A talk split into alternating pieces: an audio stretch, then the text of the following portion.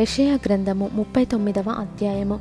ఆ కాలమందు బబులోను రాజును బలదాను కుమారుడునైన మెరోదక్బలదాను హిస్కియా రోగి అయి బాగుపడిన సంగతి విని పత్రికలను కానుకకు అతని యొద్దకు పంపగా హిస్కియా దూతలు వచ్చిన మాట విని వారిని లోపలికి రప్పించి తన ఇంటనేమి రాజమందేమి కలిగిన సమస్త వస్తువులలో దేనిని మరుగు చేయక తన పదార్థములు గల కొట్టును వెండి బంగారములను గంధవర్గములను పరిమళ తైలమును ఆయుధశాలను తన పదార్థములలోనున్న సమస్తమును వారికి చూపించెను.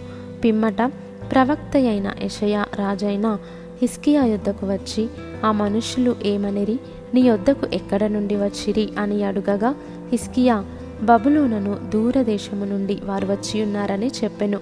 నీ ఇంట వారేమేమి చూచిరని? అతడు అడుగగా హిస్కియా నా పదార్థములలో దేనిని మరుగు చేయక నా ఇంటనున్న సమస్తమును నేను వారికి చూపించియున్నానెను అంతటా యషయ హిస్కియాతో ఇట్లా నేను యహోవా సెలవిచ్చు మాట వినుము. రాబోవు దినములలో ఏమీయు మిగులకుండా నీ ఇంటనున్న సమస్తమును నేటి వరకు నీ పితరులు సమకూర్చి దాచిపెట్టినది అంతయును బబులోను పట్టణమునకు ఎత్తికొని పోవుదురని సైన్యములకు అధిపత్యకు యహోవా సెలవిచ్చుచున్నాడు. మరియు నీ గర్భమందు పుట్టిన నీ పుత్ర సంతును బబులోను రాజు నగరునందు నపుంసకులగా చేయుటకై వారు తీసుకొని పోవుదురు.